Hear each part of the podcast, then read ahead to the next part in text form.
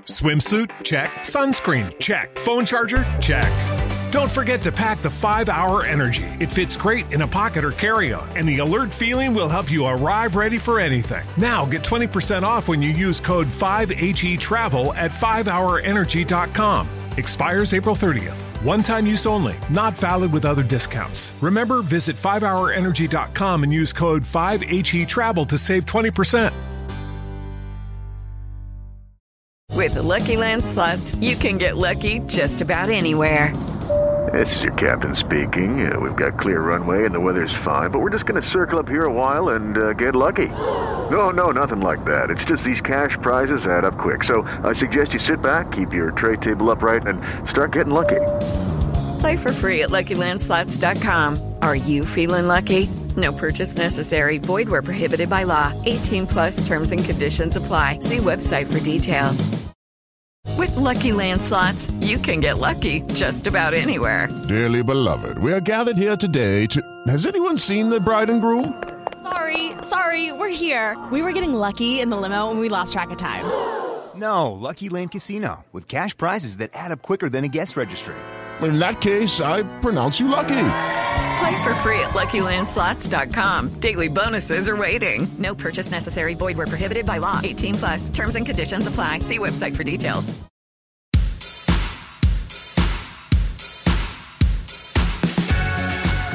A season which began and ended with disappointment, but in between came the chaos of a football season like no other, in which at times Manchester United thrived and at other times they drooped.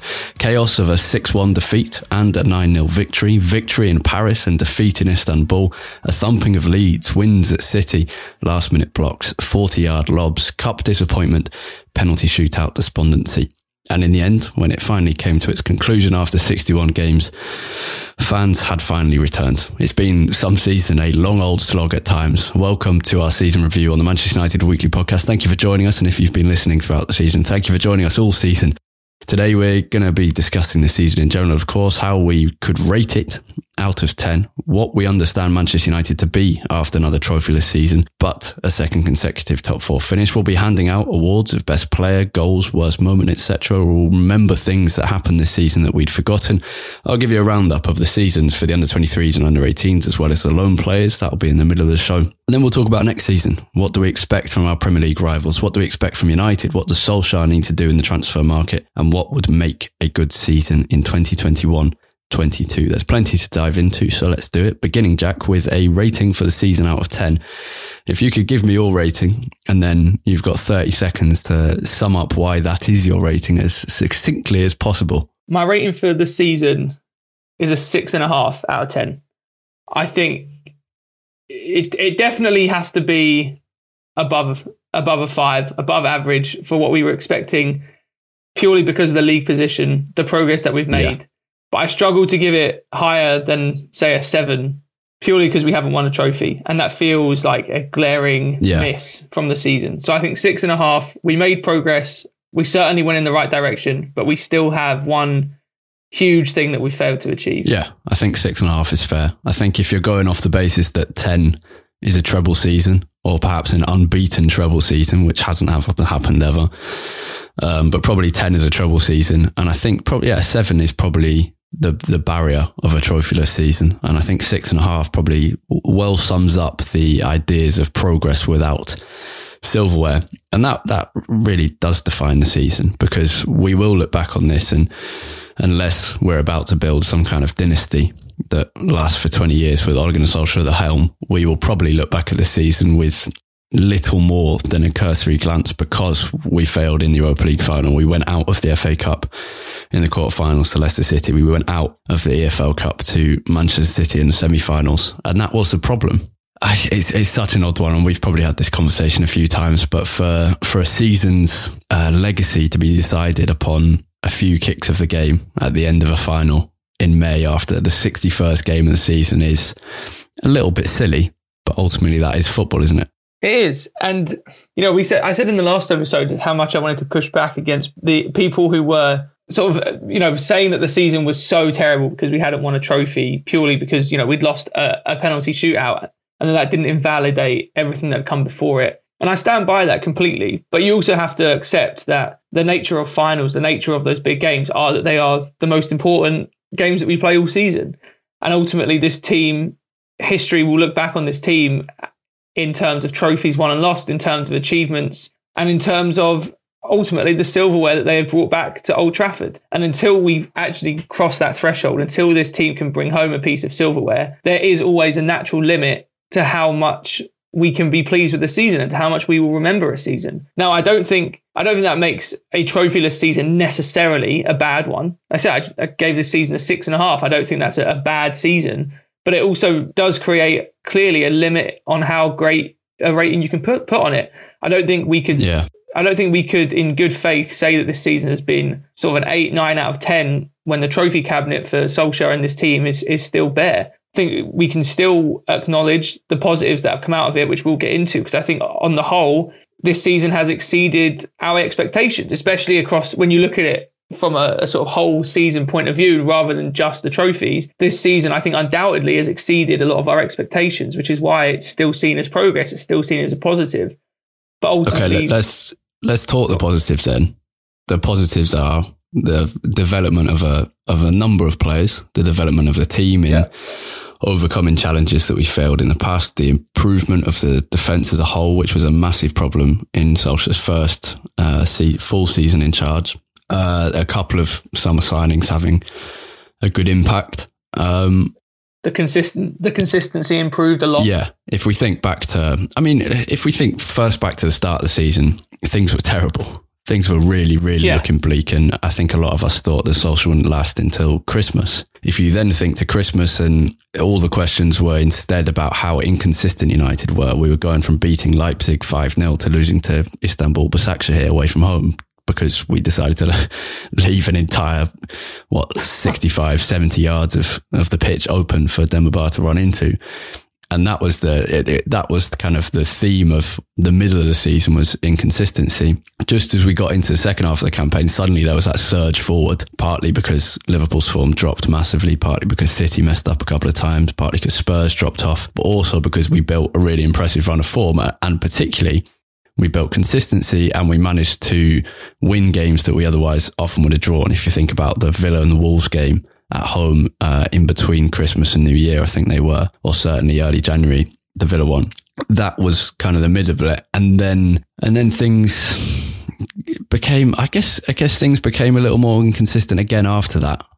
But we have certainly built foundations. The problem was that the expectations we had at the start of the season were changed mid-season when the teams around us were doing terribly and when we were suddenly doing much better. And the fact that we didn't then meet those new expectations does leave a bittersweet taste in your mouth, because this was a really good opportunity for United to win the league. And I don't think that should be underestimated. This squad isn't the best in the league. The manager's not the best in the league. And in any other season, United wouldn't have a chance of winning the title. But in this season in particular, in the chaos of this season, we actually did have a chance. And ultimately, the reason we didn't, or at least the reason we weren't competing on the final day, is because of a couple of things, because of inconsistency in the middle of the campaign, because of drop points in the second half of the campaign to Everton and to Sheffield United. And probably most importantly, because of the start of the season when we were truly woeful. Yeah, it's been an odd season in that regard, in terms of what we expected at different parts of it. Going into the season, I think most of us expected to be in a bit of a dogfight for the top four, and probably would have been happy to finish third, given that we all expected City and Liverpool to still be clearly the runaway favourites, the runaway teams in England. They were so dominant last season, and we didn't really have a reason to expect that to change. It obviously then, immediately at the start of the season, our expectations became a massively low bar, because we started with some woeful form, some awful results, obviously capped off by the 6-1 to Tottenham and the defeat to Başakşehir. So then expectations were really on the floor. A lot of us expected Solskjaer to be sacked very soon after that. Then expectations begin to slowly rise. And when Liverpool especially hit some bad form and we're suddenly top of the league for a week or so, as we were, expectations suddenly become, we're title challengers. We can do this. This is our season to win the league. And then that tapered off. So we went from thinking we were top four contenders to maybe we wouldn't even get a Europa League spot, to then thinking we should be the favourites for the title. And the expectations have constantly shifted throughout the whole of the season. And it's made it difficult, I think, for us to sort of know what this team is about. And it's something we're going to come on to, in that there are still a lot of unanswered questions with this side. And we've talked a lot throughout the season about how it's quite difficult in some ways to find margins. Yeah, it's fine margins, exactly, because I think if Man City or Liverpool had gone on and had a 100-point season like one of them has done in the last few years, I don't think there'd really be any disappointment with our league result this year. But given that this was a great opportunity, you know, the threshold to win the Premier League reduced by about 15 points this year compared to the previous couple, that presents for everyone an amazing opportunity, and we weren't able to grasp that. So it does leave a little bit of a bitter taste in your mouth. You mentioned it there. What are they? What are Manchester United after this season? And I think the same applies to a few of the players in the squad and to the manager as well. What is Ole Gunnar Solskjaer as a manager? What is Marcus Rashford as a player? And what are United as a team? And yeah, there are so many questions that have some of which there were plenty of questions answered this season. And then there were another whole set thrown up into the atmosphere. And now we're left in a situation where we look at going into the next season and you think, will United make as many comebacks next season? Will we have to make so many comebacks next season? How much better will we be? Something that Solskjaer's spoken about, how much better we will be when we have time on the training ground to work on things, when it's not just a matter of rest, play. And then there's all sorts of other, what will the Glazers allow Solskjaer to do this summer? Can Anthony Martial have a good season-long run of form? Are players like Diogo Dalot going to be given another chance, or are they going to be sold? Will that give us a bit more money to spend? And I think the key one, the one that we still can't answer, and this is something that none of us can answer, but no matter whether you're a fan, a player, or a coach, or no matter whether you look at football just by viewing it from your sofa, whether you go to games or whether you take an analytical approach, all around the football world, people kind of basically agree. We still don't know how good United are. Are we really the best team in the country except for Manchester City, or were we just best suited to thrive in a year of chaos? Will we actually get caught by an improved Chelsea team, a back to their best Liverpool team next season? Could an Antonio Conte-led Spurs cause United problems next season? Those are just a few. There are so many questions about United, this United side. Some of them are positive, some of them are negative. Right? And I think that's one bad takeaway from this season, is that we still don't really know what we are. We can't be sure of it. It will never be repeated in any other season. Obviously, the sort of weird idiosyncratic experience of playing in front of no fans and how that affects the intensity of games, how it affects different players more than others. That is still a factor here. The fact that for many teams, this season was a complete one-off, at least we think, whether that's in sort of good or a bad direction. You had teams like West Ham, obviously massively overperforming, at least compared to what we all expected. And then you had the likes of Liverpool, Arsenal, Tottenham to some extent underperforming. You had Aston Villa performing so well at the start of the season. So, you know, it's a season, I think, where a lot of teams are going to be coming out of it wondering whether what has happened this year will be repeated. I think that for United, the important thing is to think about what have we improved on this year that we can take into the next season. I think for me, the big one is player improvement, that we have seen a lot of players in this squad improve in the last sort of 10, 11 months of this season. And that's what has to move, I think, into next season. And those improvements have to continue, but there are still so many unanswered questions. And I mean, we talked so much this season about the fact that our comebacks didn't feel sustainable, and yet they always were, but there's no guarantee that will continue happening next season. Will we still even go a goal down in so many games? We don't know. You know, that's just one of many questions I think linger over this squad. I think mainly for me, in terms of a lot of players who on their day are good enough, but too often it is not their day. And I think you could throw a lot of United squad into that. Players like Pogba, like Fred, like Rashford to some degree, like Martial, like Donny van de Beek, even Bruno Fernandes at times as well. And I think, you know, there's a lot of players in this squad who we're sort of unsure whether they are good enough and consistent enough, because you need both, whether they're good enough and consistent enough to be leaders and full-time starters in a title-winning team.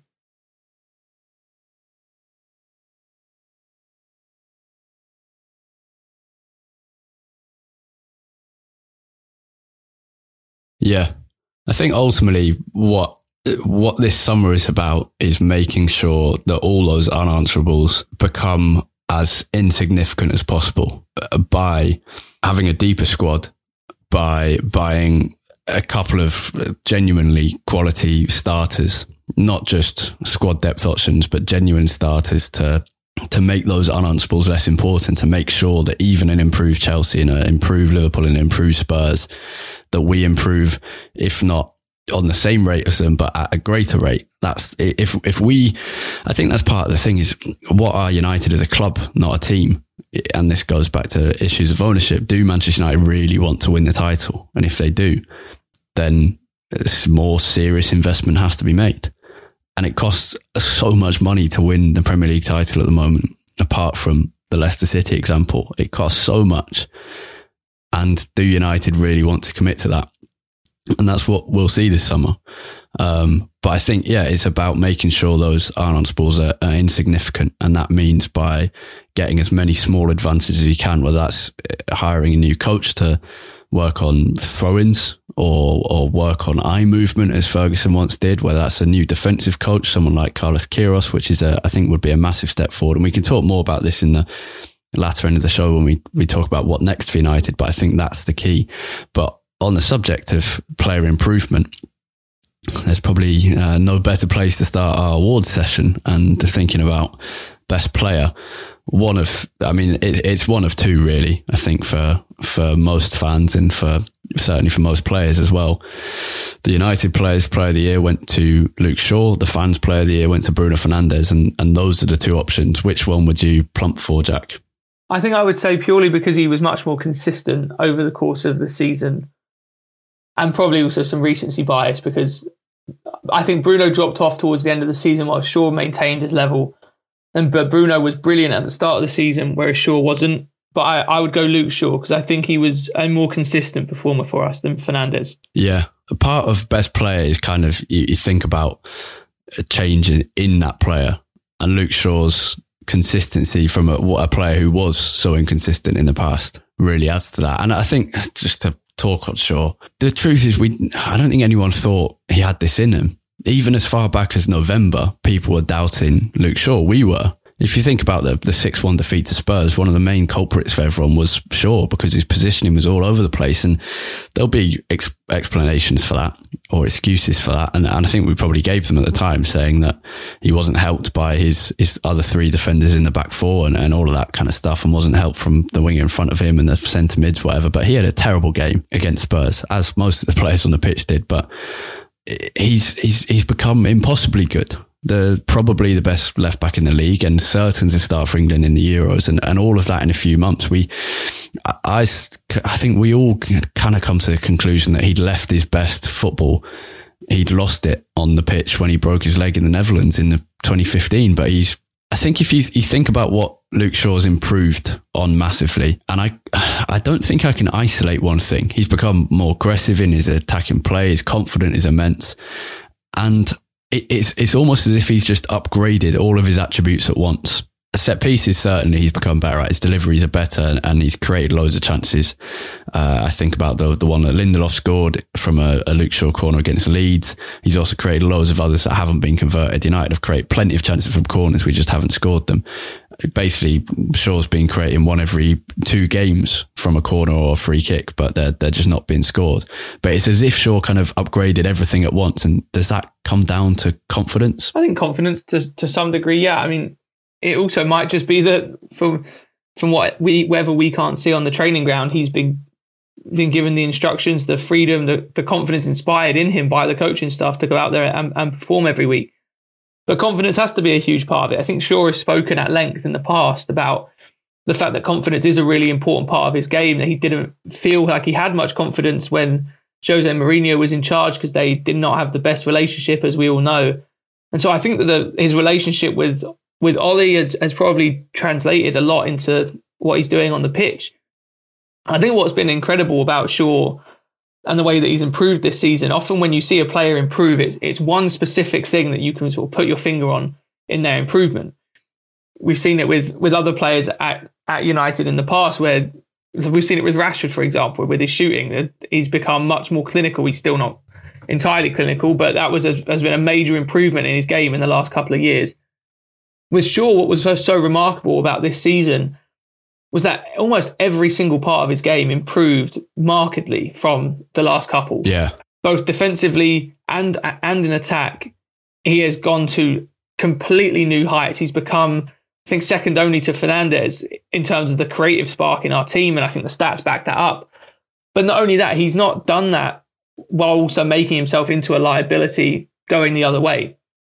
He has still remained rock solid as a defender. I think he's improved as a defender. His positioning has got a lot better. In his one-on-one battles, he seems to have upped his pace a little bit, so he's not getting skinned on the outside quite as much as he was previously in one-on-one battles. Positionally, he's been excellent all season. There really hasn't been a weakness to his game, and that is really something that you don't often see. Yeah, I thought it was interesting around the Player of the Year awards and end of season. There were loads of interviews with United's players kind of wrapping up the season, and all of them, when they were all asked about Shaw because he was in contention for Player of the Year and obviously won it in the end. And all of them pointed out kind of unquestioned kind of reserves and praise for Ole Gunnar Solskjaer's role in that. And I thought that was interesting. I think it's the kind of thing we've always said with Solskjaer is that his best strength is his man management and the ability to get the most out of his players in that way, if not in terms of how he sets them up on the pitch. Shaw doesn't second guess himself anymore, and you can see it. His touch is spot on, and it comes from being confident. Shaw's so decisive in his play now. And I think that Solskjaer style of management, it's clear, it's straight from the Sir Alex Ferguson book of taking an interest in the whole life. And Solskjaer's spoken about it a lot this season, about Shaw becoming a father, but also about Shaw's own relationship with his own dad, who goes to watch him in most games, went to watch him against Astana in Kazakhstan, 3,500 miles away. And confidence does tell a story. And the things you mentioned defensively are crucial, but he got 5 assists this season, but it just doesn't tell the full story. It should be so much more than that. He made more key passes than anyone else in the United team except Fernandes, more successful crosses into the box than any other United player, creating more chances per game than anyone except Bruno Fernandes. In terms of his own personal improvement going back to other seasons, he's had double the number of touches in the attacking third and the penalty area compared to the season before. He's carrying the ball more per game than ever before and for further distances.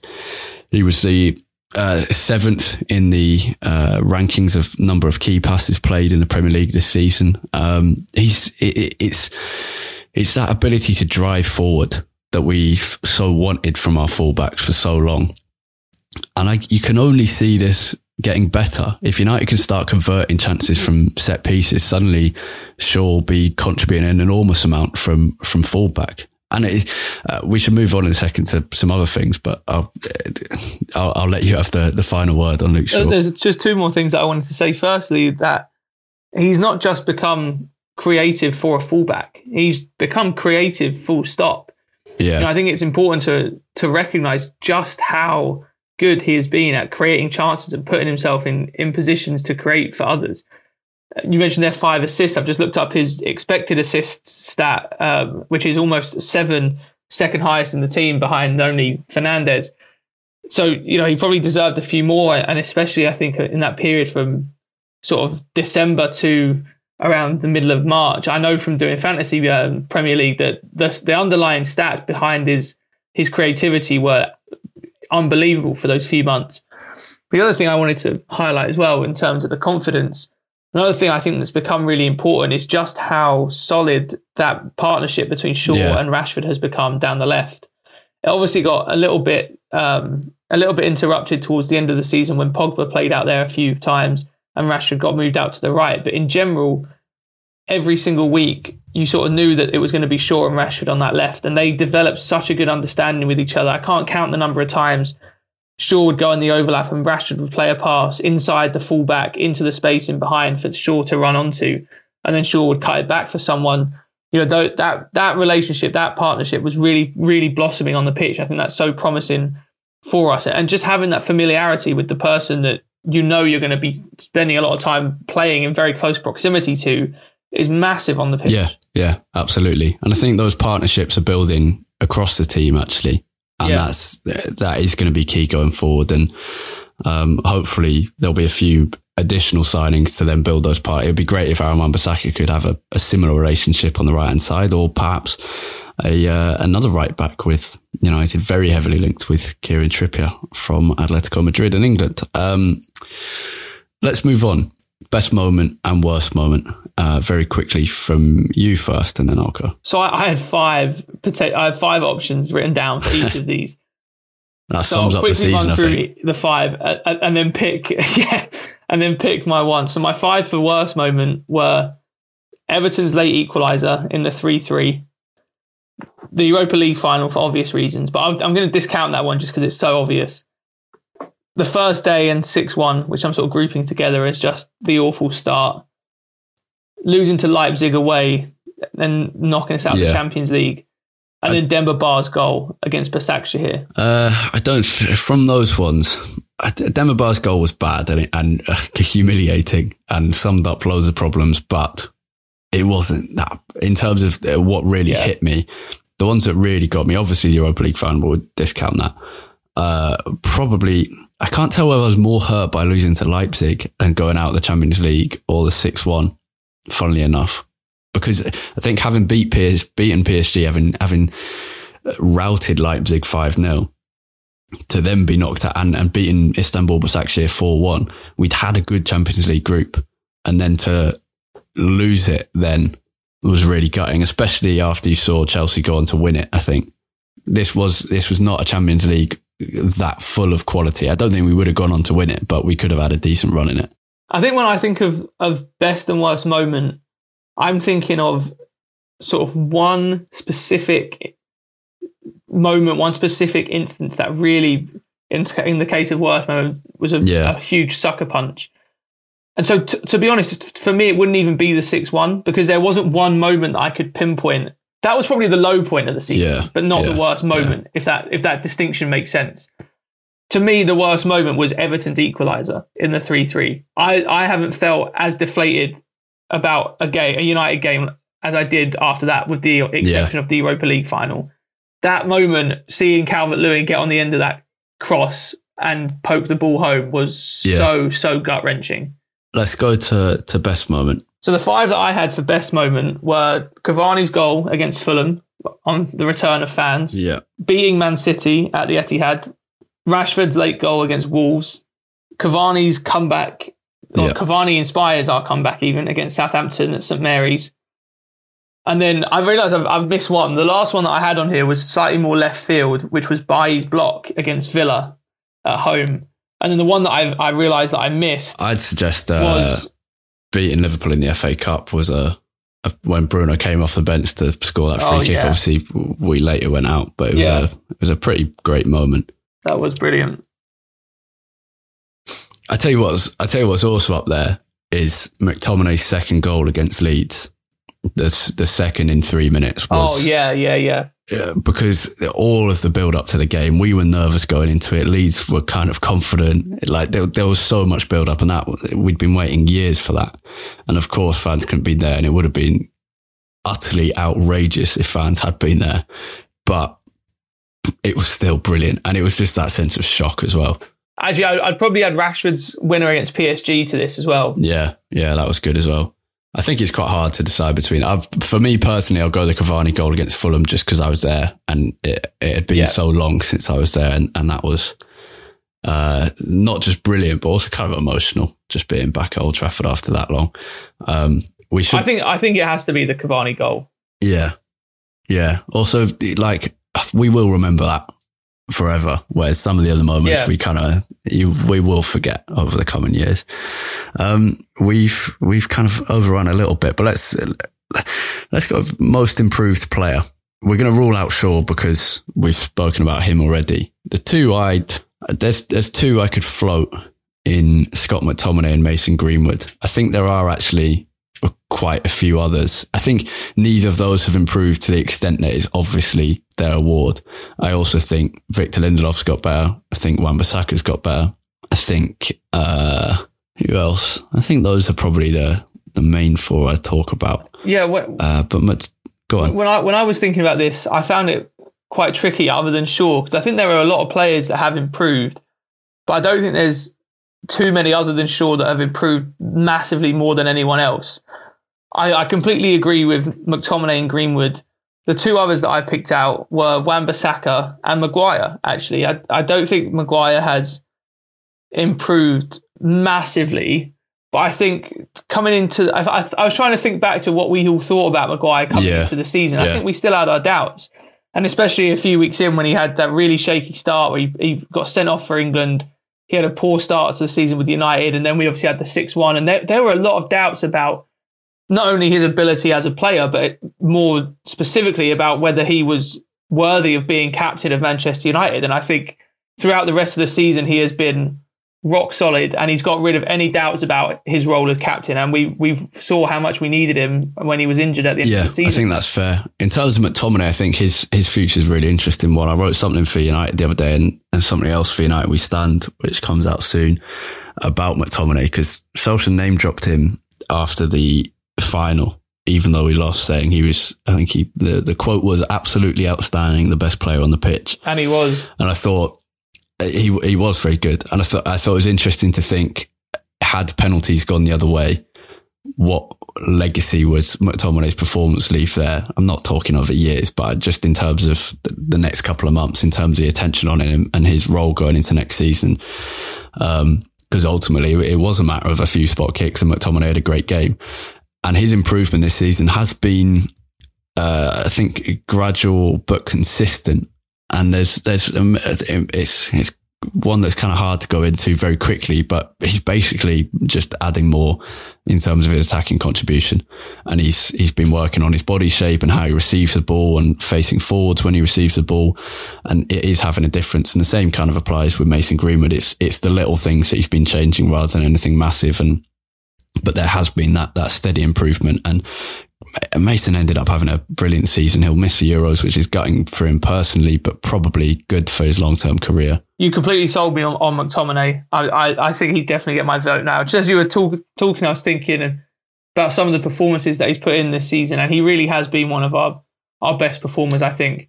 He's become so much more of a contributor going forward. I think we all sort of saw McTominay as very much a holding midfielder when he first broke into the United team, and that is very much how he was used. But he's developed his attacking ability so much to the point that now he is truly a box-to-box midfielder, without a doubt. He's obviously contributed with some goals here and there, and I think he's upped his game to a level where now, I think, in our search for a central midfielder, which we've obviously talked about a lot, and that we need to find a new player to come into that midfield role. I think now it's to the point where pretty much nailed on that they'll be playing alongside Scott McTominay in midfield. Yeah, I think his future... I think he still has some way to improve to be a starting midfielder for United, for a title-winning United team. I think... But he... Because I was checking back to comparisons to Darren Fletcher, and the most games Fletcher played in a season is still, by some way, fewer than McTominay played this season. And I think that speaks volumes for the kind of role that McTominay should be in. And if he can replicate the career of Darren Fletcher, he'll have done very well. And I think that's the kind he is a better player in big games than he is in small games because of the nature of his game and the nature of his attributes. And bringing him in for big games while not playing him in small games is absolutely fair. You tailor a midfielder or any player's starting time and their minutes based on where they do best and how much they help the team. And so I think McTominay's future role should probably be as a third midfield option for United, rather than one of the starting two in every game, rather than one of the first names on the team sheet, as an option for big games when you know you can rely on him and you know he can give you some abrasiveness as well as some driving force running forward with the ball. I do think he's got a higher ceiling than someone like Darren Fletcher, though. I think the comparison is fair based on play style. But I think McTominay has more, maybe not more strings to his bow, because Fletcher was a famously versatile player, but I think he's a bit more specialist than Fletcher, in that I think he's probably better on the ball. I think he's able to contribute more with the ball at his feet against not necessarily in big games, you know, against teams that sit back. I think Fletcher was always he was a useful player for United. I loved Darren Fletcher, but he was never the main man in any team. But we've seen McTominay has the ability to be the main man for United in some games. I don't think he'll ever be sort of the main guy at United. And I do agree, Harry, that his ideal role probably would be as a third choice central midfielder.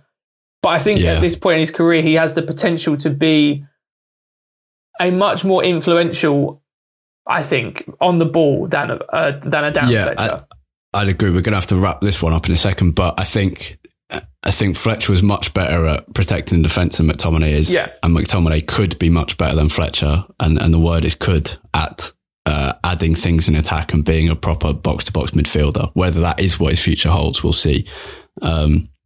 But he has to be arriving into the box late and doing what he's been doing more of, which is carrying the ball forward and progressing United up the pitch. And that a lot of that comes down to how he receives the ball and how he views the pitch around him, which he's been working on. Before we go to the youth roundup for the season, and then after that, we'll talk about next season.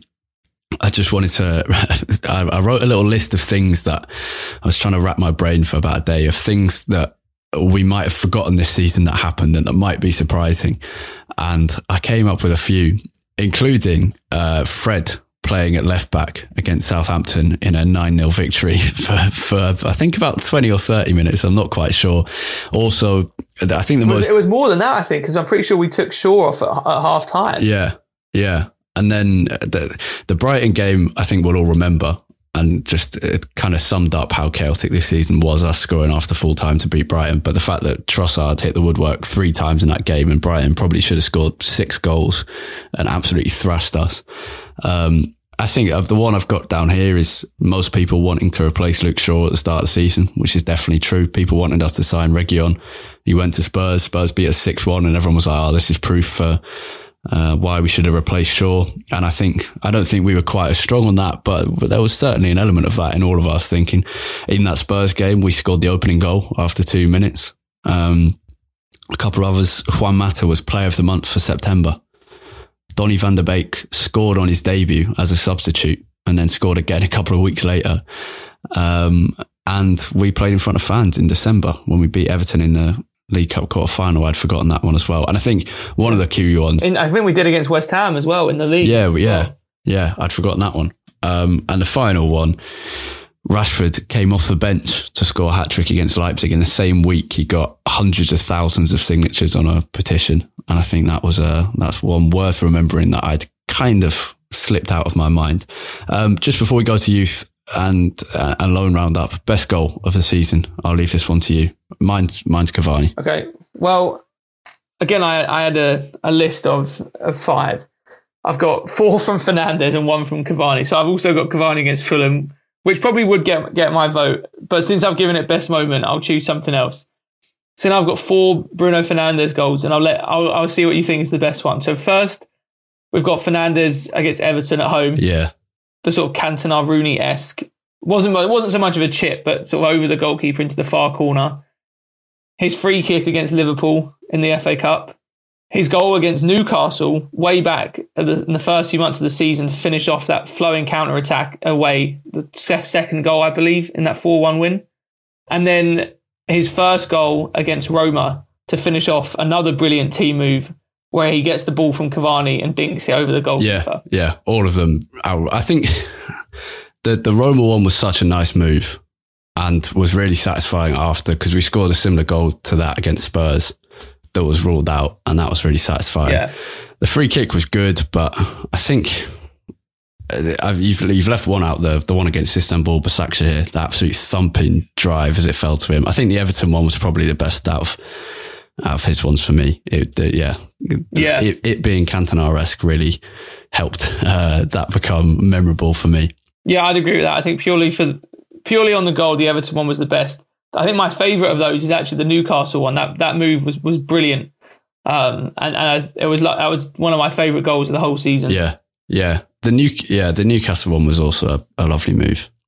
in which Donny van de Beek was involved. Right, let's go to a reasonably extensive youth and loan roundup. If you're not interested, then you're going to want to skip forward by 8 minutes. 8 minutes if you're not interested, but if you are, then here you go. There was some really good development in the academy this year. Managed by former United youth player and Stretford lad Neil Wood, United's under-23s finished 8th in Premier League 2 in a good, though inconsistent, season. The under-23s were promoted from Division 2 of PL2 last season and made the decision at the start of the campaign to allow a number of key players to go out on loan and experience first-team football elsewhere in England and Europe. That included midfield partnership Dylan Levitt and James Garner, centre-back partnership Ted Nwengi and Dishon Bernard, as well as Ethan Laird and Tahith Chong. The result was a young squad compounded by injuries to a couple of players, most importantly Damani Mellor, the striker, and the departures of Leo Connor, Luke Ercolani and Larji Ramazani in the summer. Stepping up in place for the absent players were a young cohort of fantastically talented players, the pick of the bunch being Arnaud Puigmal, the midfielder, Ethan Galbraith, another midfielder, and Shola Shoretire, Hannibal Medjbri and Joe Hugo in attack. United made a decent impression in the EFL Trophy, thumping Salford City 6-0 in early September, progressing through the group and being knocked out by Accrington Stanley in a narrow 3-2 defeat. In the league, the team were free scoring, hitting 6 against Liverpool, Derby County and Blackburn Rovers. The worst defeat of the season was a 6-1 loss to Chelsea, but revenge was gained in April with a 4-2 win. The side was inconsistent and too often loose at the back, but played some great attacking football, often with the finish coming from summer signing Joe Hugo. Neil Ryan's under-18 side finished just second to Manchester City in the under-18 Premier League this season, with the title going down to the final day. It was a shame to miss out, and the team will be kicking themselves after a couple of unnecessary defeats in an otherwise very, very good campaign. The under-23s, being a young side, had a trickle-down effect, and so too the under-18s were a young outfit. That didn't stop them from scoring a shed load of goals. The Reds scored 79 times, a league high, in just 24 games, averaging more than 3 goals a game, which makes sense considering they scored 4 goals or more in 14 out of their 24 league games, an immense record. The problems, when they did come, came at the back with a couple of 4-3s and 4-2s. Joe Hugo thrived in this team at the start of the season before his promotion to the under-23s allowed Charlie McNeill to replicate his teammates' stunning goal-scoring form. The ex-City striker scored 25 goals at under-18 level in the season. Dylan Hoogevierf hit 12 as well. Alejandro Garnacho, a Spanish winger signed from Atleti last summer, had a good start to life at United, finding the net 7 times and having some exciting games. The under-18s were often led by McNeill, but enjoyed a range of goal scorers. Players like Zidane Iqbal, Noam Emran, Charlie Wellens, Charlie Savage, Isaac Hansen-Aaron and Amari Forson all contributed semi-regularly, helping the tally to tick up. It was disappointment in the FA Youth Cup, unfortunately. After beating Salford City 2-0 away from home in the third round, United were knocked out in the fourth round by Liverpool in a tight 1-0 defeat. United deserved to lose on the day, really, despite denying Liverpool too many chances, and it's now a decade since the club last lifted a FA Youth Cup, despite a string of good sides over the last 5 years. You can expect to see plenty of Hannibal and Shola Shoretire in the first team next year, but in the under-23s, look out for Alvaro Fernandes, the ex-Real Madrid fullback. He had a really good season in both the 18s and the 23s, playing at fullback, a bit higher up sometimes, and in central defence as well when necessary. He really manages to drive forward down the wing very well. His touch is good and his chance creation is pretty good as well. Also look out for Isak Hansen-Aaron, the young Norwegian attacking midfielder. He's very talented, very technical and gets stuck in as well. Alejandro Garnacho, who I just mentioned, the Spanish winger, and Noam Emran, the French forward, who's had bad luck with injuries since he joined United and will be hoping for a fully injury-free season next year, in which he'll hope to flourish as well. But great pace, great footwork and a decent finish as well for Noam Emran, so keep an eye out on him. United's loanees had a mixed year, as is always the case really. Some succeed, some do not. James Garner has taken most of the headlines. He spent his first 6 months at Watford, developed physically, improved the defensive side of his game, but enjoyed a in-out spell in a team with changing managers. It didn't quite work out, and so that move was ended early, and instead he joined Chris Hughton's Nottingham Forest. He thrived there to the extent that the Championship side want him back next year. It looks like he'll stay with United for pre-season, be assessed by Solskjaer and the coaching staff before a decision is made on whether he'll stay at United for the season and get some first-team minutes at Old Trafford or head out on loan again, whether that would be to Forest or to a club higher up, possibly in the Premier League. We can't tell yet. Elsewhere in the loan arena, Dylan Levitt had a hard time enduring difficult spells at Charlton Athletic and then NK Istra in Croatia. An interesting point to note here is that an ex-United scout is director of football and chief scout for the company who owns NK Istra. They also own Deportivo Alaves, which is where Facundo Pellistri spent the second half of the season and did okay there in La Liga. Ethan Laird had a fantastic few months at MK Dons, his first loan move in his career. The right-back made 24 appearances in the league, contributing 4 assists. He only missed one match during his time at MK Dons in the league. A fantastic record for a player who's had a bad injury record before. Another season on loan is likely, I think, for Laird, and I'm just really pleased to see him doing well and staying injury-free. Ted Nmengi joined Wayne Rooney's Derby County and played 9 times for them in the Championship, 8 from the start. He had to end his spell there early due to injury, but he was praised by Rooney pretty regularly and Derby fans too before he left. His first appearance was a little shaky, but after that he did well and quite consistently too. His fellow centre-back, Dishon Bernard, made 29 appearances for Salford City in League 2. They just missed out on the playoff spots and he did well there. Tees Chong spent the first half of the season with Werder Bremen, moved to Club Brugge in January and played 7 times for them, had an alright time but didn't set the world on fire. Diogo Dalot settled in well at AC Milan, played 18 times in Serie A, 10 times in the Europa League, including one appearance coming against Manchester United. Of course, he did pretty well there. I think we can expect him to go out on loan again or be sold this summer. Jesse Lingard, of course, did famously well at West Ham after joining them in January. Andres Pereira didn't have an amazing time at Lazio in Serie A. He played 31 times for them, but normally as a late sub and didn't really have enough of an impact to earn himself a first-team spot back at United. Goalkeeper Jacob Carney had a great season in goal for Portadown, but Joel Pereira had a bad time at Huddersfield where he only made 2 league appearances in which he conceded 11 goals.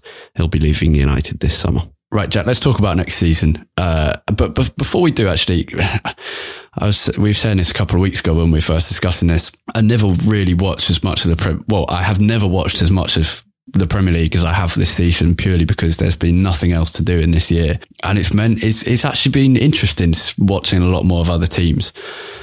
Who were your standout team of the season in the Premier League? And it can be just a team from a certain period of time. It doesn't have to be over the course of the season. But if they were playing, did you think, yeah, I really want to watch them? There were a few. I've loved watching Brighton for a lot of the season. I really rate Graham Potter. And I've ever since we played against them on the second day, I think they're brilliant to watch and deserved a lot more than what they got. That would be one. Second, and this is, I think, very common for the season, much as it pains me to say it, Leeds have obviously been, massively entertaining for most of the season, just play such a unique style of football. And from the start of the season, Villa as well, when Grealish was really firing on all cylinders. I mean, he alone is enough to make me turn on a game of football. He's so exciting to watch. And I loved watching that Villa team play with Ollie Watkins as well coming in and he was doing really well. That was a fun team to watch at the start of the season. My standout team in terms of, maybe not so much in terms of who I enjoyed watching, but who I think has had the best season in the Premier League would be West Ham. I think David Moyes is 100% manager of the season for me, what he's done with that squad. A lot of people were tipping to be in a relegation fight. It was an unbelievable job. And I think West Ham, for me, have definitely had the best season of anyone in the Premier League. Yeah, and been pretty enjoyable to watch. I think the Villa team you mentioned, I was really excited by that Villa team at the start of the season, and basically I just watched them every week just to see Jack Grealish play. And he's been given the number 7 for England at the Euros. I'm hoping that means he'll be a key part of the team and in the starting lineup for the first game and hopefully for the important games as well, because he's just one of those maverick players that's brilliant to watch. I was going to do this after we spoke a bit about United next season, but you mentioned West Ham and David Moyes. And I'm going to roll Leicester up in this as well. Two teams that obviously Leicester dropped off a little bit at the end, as did West Ham, but two teams that at least for a good portion of the season exceeded expectations. What do you see them doing next season? Do you think West Ham will be affected by... I feel like West Ham, it's hard for managers to go into West Ham because the fans are so frustrated by the ownership as we are, that managers go in and just one little down period can rile up the fans' frustration at the owners again and make for a really toxic atmosphere. David Moyes has managed to build a team and build massive support for his team, which means by the time West Ham fans come back next season, suddenly there'll be this good environment around West Ham. And so maybe the return of fans will boost them even further forward. Whereas in the past, I think some West Ham teams have been brought down by their own fans because of the protests against the ownership. Yeah, I think West Ham, to be honest, are one of the teams that have benefited from not having fans in the stadium, because it can, especially in the new stadium, be quite a toxic atmosphere very, very quickly. The future of West Ham and Leicester, I think, is really interesting. I think Leicester have a good chance of being able to sustain their place in sort of the top six, or maybe expanding it to a big seven and sort of breaking into that group, because this isn't just a flash in the pan at this point. You know, they've consistently been one of the best 4 or 5 sides in England for the last 3 or 4 years. I mean, I know they had one season, didn't they, after they won the league, where I think they went back down sort of mid-table under Claudio Ranieri. Then Claude Puel came in and they did okay, but not great. And I think Brendan Rodgers and everyone involved with Leicester has just done so well. And to me, the thing is, they obviously massively overperformed in the season they won the title.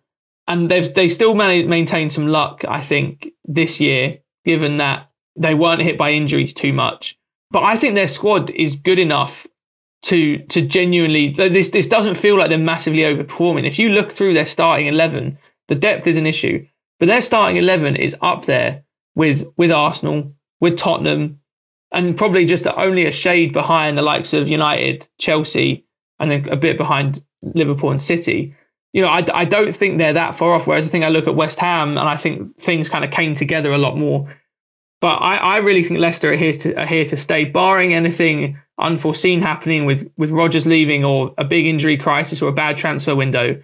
I really think that Leicester are here to stay as a force in English football. Yeah, I think so. I think the long-term way they've built up and the Premier League TV deal helped them in a big way, because it meant they didn't have to sell their big players. It meant they could demand, they could make Maguire stay for another season and force United to pay 80 million, even after waiting a season. And they're still in that position. They're still absolutely fine financially. And I think Kelechi's a big addition to the side. So I think they'll be about to stay. I think it's also interesting to see what Spurs and Arsenal do, because their performances next season kind of determine whether it's a top 5, which it kind of is at the moment, or a top 7, top 6, top 8, even with West Ham, perhaps Everton, but it's not looking good for them at the moment. Let's wrap up by talking about United next season. We said unanswerable questions remain to be answered, and there are things that will improve at United next season. There's no doubt about that. There will be natural improvements to younger players, to Ahmad, to Greenwood, to Rashford, to McTominay, to Shaw, to all sorts of players. There'll be new signings. There's no doubt about that. How good those signings are, we'll see, but there will be new signings. There will be... The coaching staff will have learnt lessons from this season. They would have improved. McKenna and Carrick are very young. Solskjaer is not young, but he will have improved his management style, as all managers do, and fans will be back, and that will make a difference in some home games where United's form has been pretty questionable all season. There are things that will make United's chances of success worse next season as well. Chelsea, Liverpool and City improving themselves, that's probably the key one, but also fans being back might end United's brilliant away record, not all season, but might make it a little harder to sustain it in such a brilliant way as it has been this season. I think there are a few key questions to decide. De Gea against Henderson. What happens with Anthony Martial? Where does Mason Greenwood play? Who is sold and who is brought in?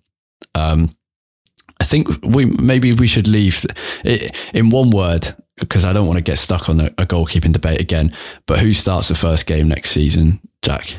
Henderson, no doubt in my mind. Okay, same for me. Let's leave Anthony Martial for a bit. I think we can come back to him in future, and let's leave Mason Greenwood for a bit and just talk transfers for a second, because we're in that kind of period. In terms of transfers in, I've said before, my priority would be a defensive midfielder, or at least a deep midfielder, followed by a right winger, and then followed by, kind of on an equal footing, a right back, no longer a striker because Cavani's staying. I think that one can be delayed to next season, but a right back, another centre back, but only if they're better than Lindelof, which is a difficult one to get on the cheap. And then it's about finding depth elsewhere. But for me, the top two are centre mid and right wing, followed by right back. And in which case, if United can sign Jadon Sancho, that would be even if it's taken this long, it would still be a brilliant signing, and I'd be so excited by it. But we'll see. Yeah, I think throughout the season, I can remember right back to our season preview, Harry, I think we've always differed on how important, or maybe how urgent the need is for us to upgrade defensively. I remember us having this debate about what is the strength of United back in the preview episode. And I still think a centre-back should be very high priority. I'm not sure it is the priority. I think right wing definitely comes before it, and maybe central midfield as well. But I think centre-back should 100% be a priority position for United in this transfer window. And to be honest, I'd put that over adding depth elsewhere, because I feel like that is, at the moment, the biggest thing holding us back. I think the need for a better partner for Maguire, someone that suits his play better, someone that is just more of a leader at the back alongside Maguire, with a bit more pace to allow us to play this high line that Solskjaer clearly wants. Yeah, and obviously by adding them, then we have Lindelof sort of as added depth. I think that for United, honestly, and this is a good thing, because it means that the other positions are relatively stable. We have very, very clear areas to target, regardless of the priority that list that you sort of put them in. In past seasons, I think we could have done this exercise and gone through 7 or 8 different positions that we needed to upgrade. Whereas I think it's quite clear that the big three for in terms of starting players is right wing, central midfield, centre back. Completely agree with you about right back. Add some competition for Wan-Bissaka, whether it's Trippier or someone else, preferably someone who can offer more in an attacking sense as well, to give us a different option when we play against low blocks. And then I think adding depth sort of all over the pitch, definitely at in attack. I mean, I know we've had Martial out injured for a lot of the season, but we are still somewhat thin over there, because so many of our players can cover more than one position. Yeah. It feels like we have a lot of depth, but actually, I tell you what, if one of them gets injured, it's a problem. Yeah, I'm really excited to see Ahmad next season, because he's started well, and he is a really exciting player, and not just an exciting player. We never did an episode on this game, but he was brilliant against Wolves on the final day. He was, yeah. And I think what I've really liked about it, I saw this in the under-23s, but it's a little bit different there, but I was really pleased to see it in the first team, is it's just how mature his game is. There was a moment against, I think it was Fulham, where he took on a couple of men down the right-hand side. He came off the bench, took on a couple of men, beat them, came up against the third and realised he couldn't beat him. And so cut inside and just waited, assessed his options, and eventually passed inside to Pogba.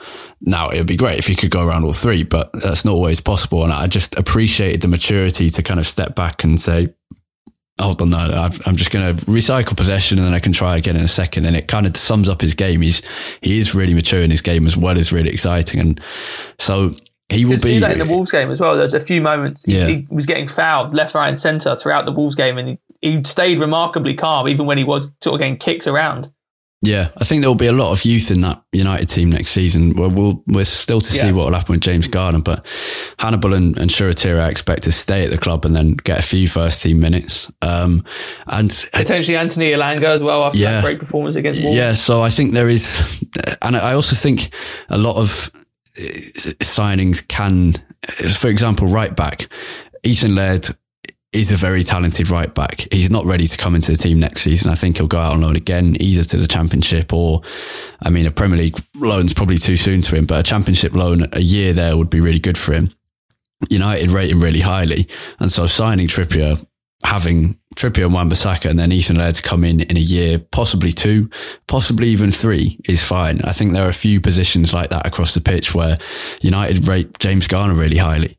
So signing an experienced midfielder and then hoping that Garner comes in a couple of years, that's also okay. I think there are a lot of reasons. Garner, to your point earlier about McTominay being a third choice midfielder, Garner I think would complement that quite nicely in that he's a little bit more of an offensive kind of silky passer than McTominay, and offers us something a little bit different, but could either play alongside McTominay or alongside this mystery third midfielder that we'll hopefully be bringing in this summer. Yeah.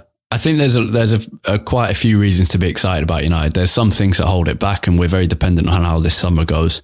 If these rumours are true and that United can manage to wrap up Trippier, Varane and Sancho within a few weeks, that would be immense. And but United's best summer for years. I can't see all of that happening, and I definitely can't see it happening smoothly, but we'll see.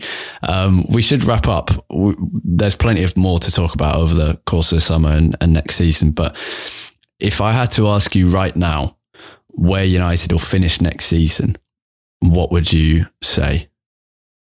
It's such a hard, because of all those unanswerables, it's such a hard question to answer. To be honest, I think what I'm finding most difficult about it, obviously there's a lot of unanswered questions about United, but I think it's more everyone else, especially Liverpool and City, because I think there are very valid arguments to say that both Liverpool and City could go either way. I think we're seeing now a lot of speculation that a lot of City's players could be leaving, and their famed squad depth could be getting thinned out. I think we've seen that Liverpool... Is the slump that Liverpool had a sign that the league is sort of catching up to them, or was it just a blip? They've obviously signed Konate. I expect them to sign some more players. I think if you had to push me now, I would say second. I don't know who it would be behind. One of Liverpool or City. Yeah. I don't know which one. I expect one of City and Liverpool to break 90 points next season, and I don't see United doing that. If it's 85 points to win the league, then I think that's achievable. But I expect United to end next season with between 77 and 85 points. Okay, I'm going to go, and I'll change this tomorrow, but I'm going to go one of City and Liverpool to win it, one of them to finish fourth, Chelsea to finish second, and United third. But I was on a run the other day, and I was thinking about my predictions, and I said Chelsea to win it, United second, City third, Liverpool fourth. So it's impossible to tell yet. But my prediction right now is United third, which is not what we want, but I just think the other teams around us will improve at a greater rate than we will, unfortunately. I mean, I can also see us going kind of far in every competition and kind of sacrificing our league position at the end of the season, but being up there for quite a while. Yeah, which to be fair is somewhat what happened this season as well. We weren't really sacrificing the league position, but obviously our form tailed off, and we ended up, I think, 10 points off City in the end, and it probably should have been more like 5.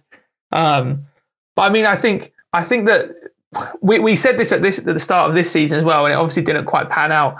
But I think there is a real chance that next season there are 4 really, really top teams in England, in City, Liverpool, United and Chelsea. The chance of all of them playing at their best consistently is very low. Yeah. But I think there is a chance that all 4 of them are genuinely in a title fight for at least half a year. It could be one of those seasons where 2 teams fight for the title for the whole of the first half of the season, and then a different 2 fight for it for the whole of the second half of the season. Yeah, exactly. Which, to be fair, is to some degree what we saw this season as well, with Liverpool obviously leading so much at the start. Then we came in, and then City kind of ramped up, and then eventually ran away. Spurs were there for a while. Yeah, exactly. So I think there will be... Southampton were there for a while. Yeah, I mean, there were so many teams that were up in the top 4 at some point in the season. I think I honestly do think that the biggest thing holding United back is... I mean, obviously there's so much at United, it's us ourselves, but I think it's the competition. I think it's going to be really, really fierce competition next season. Yeah, right. We will wrap things up there. Maybe this is the question as well, Harry. Will we finally win a trophy next season? Yeah, we will. Let's end it in a positive way. Third and a trophy. That's what I'll go for. Would you be happy with that, third and a trophy, having finished this season second and trophyless? Depends on the opposition in the league. If they're as good as I expect them to be, then yeah, probably. Because I think one of City and Liverpool will be really good. I can't tell which one yet. I think Chelsea will definitely be really good. third in a trophy, yeah. Depends. Ideally, the FA Cup or the Champions League would go down okay, I guess. Yeah. Right, we will wrap things up there. Thank you for listening. Thank you to those who have listened all season for your support, for tuning in every week through the good and the bad, and to those of you who've left reviews. Thank you to our patrons for supporting us throughout the season, our first season on Patreon, and it's been really exciting doing bonus Q&As, bonus episodes, all of that sort of stuff. We'll be off for a few weeks, enjoying the Euros, sitting in gardens, drinking beer, sitting in the sun, watching more football, because we haven't done enough of that this year already. If you want to find Jack's opinions on more and more and more football, you can find him on Twitter at UTDTait, T-A-I-T. You can find me on Twitter at HarryRobertson64, and you can find the podcast itself at UTD Weekly Pod. That's P-O-D at the end there. I don't know when we'll be back next time, but thank you for listening. Have a great week. Have a good summer. Goodbye.